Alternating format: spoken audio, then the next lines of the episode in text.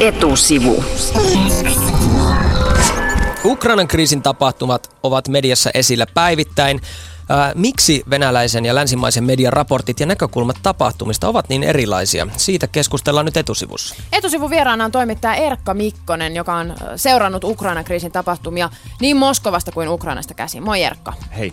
Sä oot tosiaan siis seurannut tapahtumia äh, Ukrainassa ja Venäjällä ja olit alkukesästä esimerkiksi paikalla Ukrainassa Odessan kaupungissa, kun siellä paloi ammattiliittojen talo ja ihmisiä kuoli tulipalossa. Ja me nähtiin tämä kaikki uutisissa, mutta sä olit itse asiassa siellä. Millaista se oli?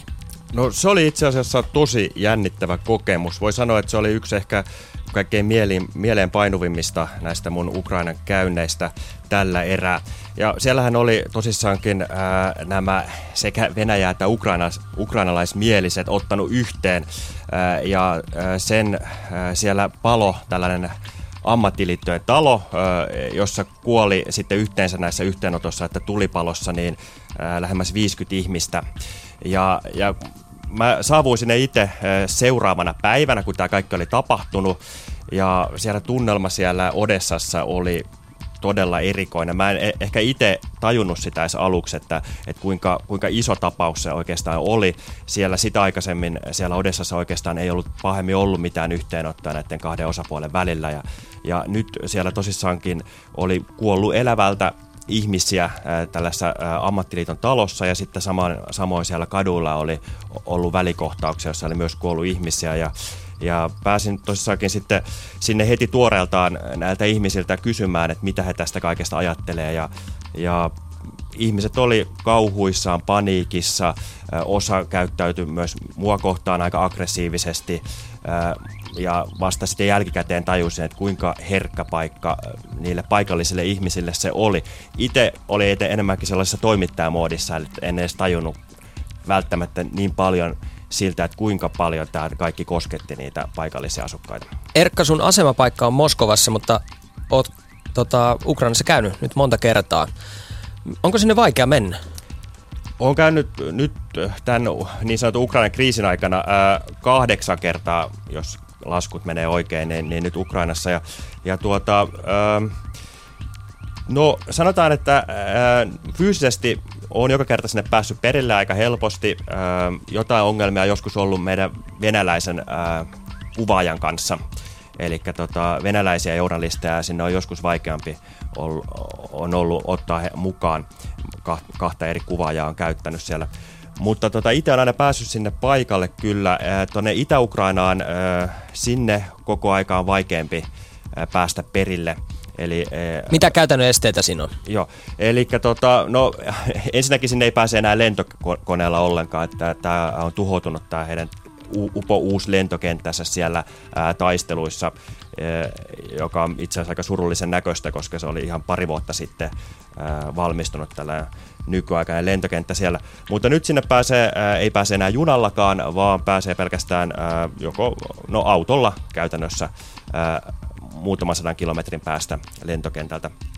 Ja sitten sinne täytyy myös, sehän on näiden kapinallisten hallussa nyt tämä Donetskin kaupunki esimerkiksi, jossa on käynyt kolmisen kertaa ja ja siellä tarvii hakea heiltä sitten tällaista lupalappua, akkreditointia toimittajille, jotta saa, jotta saa siellä olla. Mutta nyt tosissaankin viimeksi on siellä käynyt noin kuukausi sitten ja sen jälkeen tilanne on varmasti siellä pahentunut huomattavasti. Ja, ja täytyy, täytyy sanoa, että siellä on esimerkiksi näitä kaikenlaisia tarkastuspisteitä, joista pitää mennä läpi ja näyttää niin, toi on tämmöistä niin käytännön toimittajan työhön liittyvää vaikeutta. Onko sinne jotenkin henkisesti raskasta mennä? Tai onko sulla ollut siellä henkisesti rankkaa? Sä oot kuitenkin nähnyt aika kauheita asioita ollessasi siellä. Joo, tota, on se aina henkisestikin sellainen kynnys. Eli täytyy sanoa, että ehkä enemmän niin kuin se, että kun on sellainen tavallaan päässä sellainen ajatus, että, että kohta voi tulla soitto ja sitten pyydetään, että voisiko lähteä sinne niin, niin se on ehkä se kaikkein niin kuin raskain henkisesti, että sitten kun se soitto tulee ja ää, sinne on kutsuttu, niin, niin sitten alkaa jotenkin sellainen toimittaja ää, heräämään sisältä ja, ja sitten alkaa sellainen seikkailu vähän niin kuin. Mutta tota, siellä on vaarallista, nyt juuri silloin viimeksi kuukausi sitten, kun kävin siellä Donetskissa, niin tota noin, me oltiin menossa tekemään sinne tällaista tota noin, henkilökuvaa nuoresta venäläismielisestä separatisti pojasta, 15-vuotiaasta ja, ja tota, no silloin meillä oli lento Kiovaan ja sieltä sitten ää, junalla ää, lähdettiin tota Donetskin, Donetskia kohti. Ja, ja oltiin todellakin kuvaaja kanssa ää, tässä lentokenttäjunassa Moskovassa menossa lentokentälle. Ja, ja sitten tuli uutiset, ää, mulle soitettiin, että itse asiassa nyt siellä Donetskin juna-asemalle, minne meidän oli tarkoitus niin kuin seuraavana aamuna saapua, niin siellä on alkanut nyt tulitus, siellä taistellaan. Ja, ja mä vaan katoin niitä mun junalippuja, mitä mulla oli kädessä, että okei, sinne mä oon lähdössä. siellä mun pitäisi olla huomenna aamulla, että, että mitäs nyt. Ja, ja tota, itse asiassa oli, oli niin kuin tosi kuuma päivä ja, ja me oltiin vähän katseltu, katseltu, että siellä Donetskissa kuitenkin näyttää aika rauhalliselta ja ei oltu kaikkien äh, turvallisuusmääräystä vasten, niin tota, ei oltu otettu mukaan edes äh, kypäröitä ja luotiliivejä. Ja siinä alkoi vähän sitten käydä, käydä mielessä, että pitäisikö nyt sitten kuitenkin kääntyä, kääntyä takaisin sinne toimistolle hakemaan nämä, nämä suojavarusteet. No käännyittekö? No ei käännytty. Oltiin vähän hulluja. Ajateltiin, että, että katsotaan se tilanne sitten siellä Kiovassa, että jos siellä oikeasti on niin vaarallista vielä seuraavana aamuna, niin, niin sitten jätetään sinne menemättä. Mutta sitten saatiinkin tota, noin tietoa, että, että se ammuska oli, oli siellä loppunut e, ja, ja junat kulkee normaalisti. Ja sitten kun tähän junaan, joka oli täynnä ihmisiä Kiovasta, astuttiin, tämä Donetskin junaan, niin tota, noin, se oli täynnä ihan normaalia matkustajia ja, ja samaan hyttiin sattui tällainen tota, parikymppinen ukrainalaistyttö, äh, urheilija, äh, ja hän, hän oli niin lepposella mielellä ja, ja kertoi näistä asioista ja sanoi, että ei saa pelätä, että se on se, on se mitä ei saa tehdä, että ei saa antaa tota, noin, sellaista tota, ylivoimaa vastustajille. Ja, ja siinä sitten itsekin niin kun, mieli taas alkoi tulla lepposaksi. Nyt keskustellaan vähän siitä Venäjästä. Kuultiin tuossa Erkan kertomuksia Ukrainasta ja siellä reissaamisesta, mutta miten Venäjällä tämä Ukrainan kriisi näyttäytyy? Erkka, miten tavallisen ihmisen Venäjä, tai tavallisen venäläisen maailmaan tulee tämä kriisi? No tämä on tietysti Venäjällä ihan ykkösuutisaihe ja, ja tästä jutellaan joka paikasta ja joka paikassa ja varmaan vähän samalla tavalla kuin Suomessakin, niin alkaa jopa vähän tavallista venäläistä kyllästyttämään tämä koko, koko puhe ja tämä koko kriisi. Mutta tota, tästä tietysti, jos puhutaan niin kuin valtamediasta Venäjällä, niin niin tota, se on aivan selvää, että kenen puolella media on, eli justiinsa näiden Itä-Ukrainan kapinallisten puolella. Ja, ja tota, sellainen tutkimus on, että 95 prosenttia venäläisistä saa uutisensa pääasiassa telkkarista. Eli tota noin, varmaan voi sanoa, että aika moni sitten ihan niin kuin tavallista venäläisistäkin ää, ajattelee tätä asiaa justiinsa siltä kantilta, että, että tota, mikä, mikä tota näiden Itä-Ukrainan kapinallisten, ää, mikä, mikä heidän se tilanteensa on ja, ja todellakin se, että mm, tämä Kiova on ihan alusta asti näyttäytynyt, tämä Kiovan uusi hallinto niin näyttäytynyt Venäjällä vihollisena ja, ja siinä pahiksena tässä, tässä tarinassa. Ja äh, ihan ehkä aluksi puhuttiin vielä niin kuin en, enemmänkin äh, kärjistetymmin äh, tästä Kiovan hallinnosta ja, ja tuossakin heitä nimit, nimitetään fasistijuntaksi ja, ja, ja, ja tällä tavalla niin kuin, on selvää, että, että, että tota, sitä ei pidetä laillisena, mutta että ehkä viime päiviä vai viime aikoina niin pikkasen nämä asenteet on kyllä tota, noin pehmentynyt ja, ja tota, voi sanoa, että ehkä jollain tavalla Moskovassakin valmistellaan valmistellaan ihmisiä siihen, että, että, että voidaan saada joku ratkaisu tähän niin kuin neuvottelemalla myös. Erkka, jos mä katsoisin puoli ysi uutiset ja sitten Venäjän pääkanavan pääuutiset, niin kuinka erilaisen kuvan mä saisin Ukrainan kriisistä? Todella erilaisen, todella erilaisen. Että tota, tietysti niin kun, sellaista objektiivista journalismia ei ole olemassakaan, mutta tota, se on aivan selvää, että, että, että Venäjällä uutisissa muutenkin niin vedotaan enemmän tunteisiin. Siellä enemmän näyttäytyy se, että, että kuka on paha ja kuka on hyvä. Ja, ja todellakin ykköslähteenä Venäjän uutisissa on nämä separatistit. Ja, ja sitten vasta toissijaisena lähteenä Ukrainan hallinto. Ja tällään on jännä, että, että tota, se, oikeastaan se kaikkein pahin, niin se on Yhdysvallat.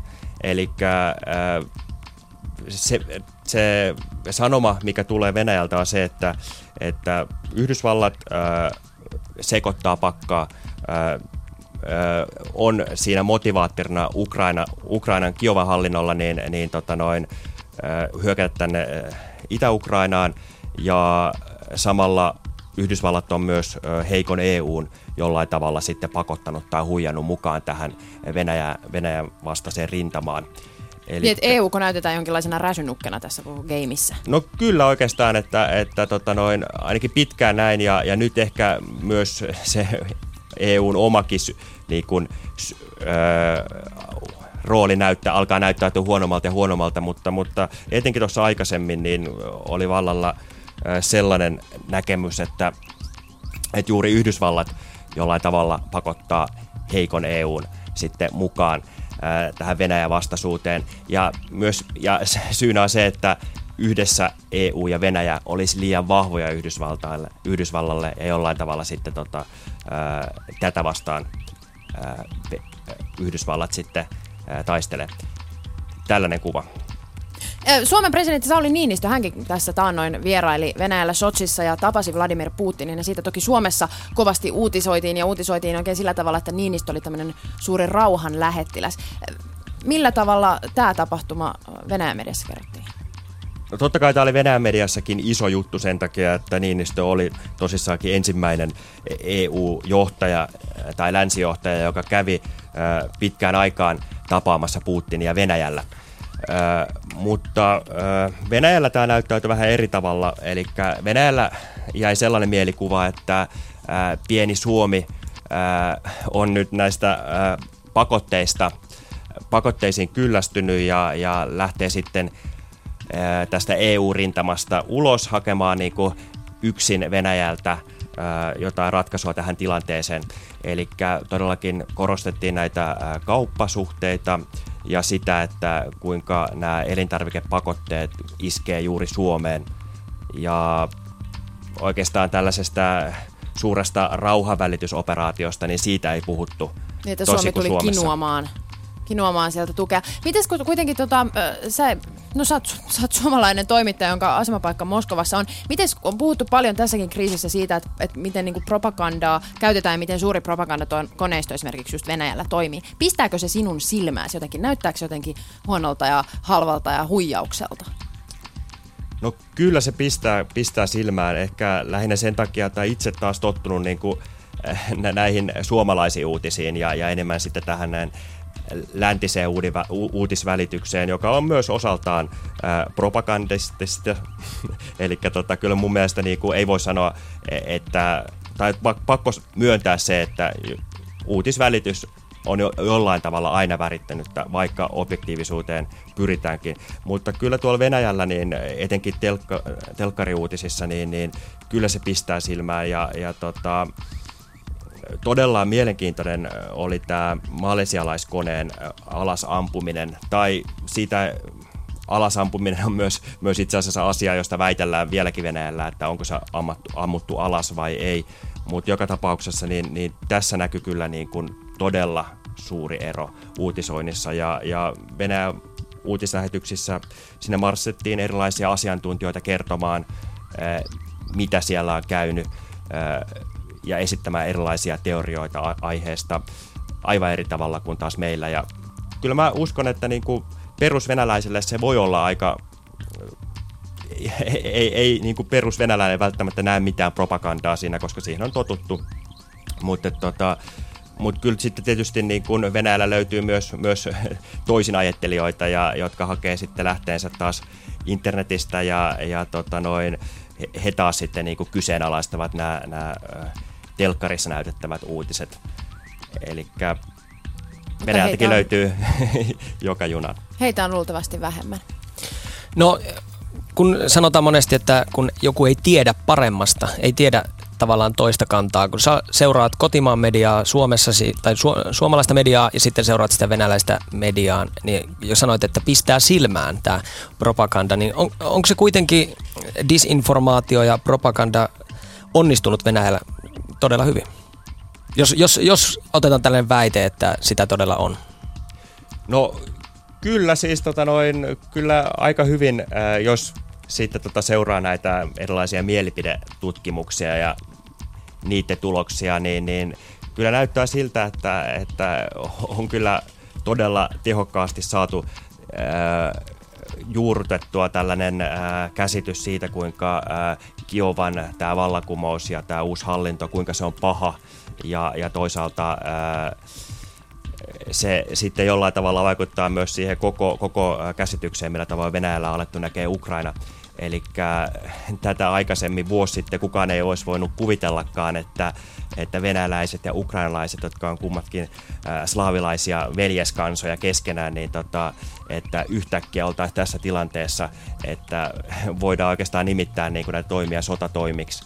Äh, ja, ja suurimmalla osalla äh, venäläisistä on sellainen mielipide, että nämä toimet on oikeutettuja ja, ja Venäjä pitäisi jollain tavalla niin kuin tähän ää, jollain tavalla vaikuttaa tähän tilanteeseen. No koska meitä suomalaisia aina kiinnostaa se, että mitä meistä suomalaisista ajatellaan, niin mitä siellä Venäjällä meistä suomalaista ajatellaan, jos valtamedia katsotaan? Kyllä Suomi vieläkin näyttäytyy sellaisena ää, yhtenä Venäjän niin kuin parhaista kumppaneista ja sitä halutaan aina, halutaan aina korostaa, että, että että Suomi, Suomi on se, kehen me voidaan luottaa. Suomi on puolueeton. Ymmärretään, että Suomi on osa EUta, mutta joka tapauksessa Suomi on niin kuin yksi näistä EU-kumppaneista se, se luotettavin. Kiitos vierailusta etusivussa toimittaja Erkka Mikkonen. Kiitos.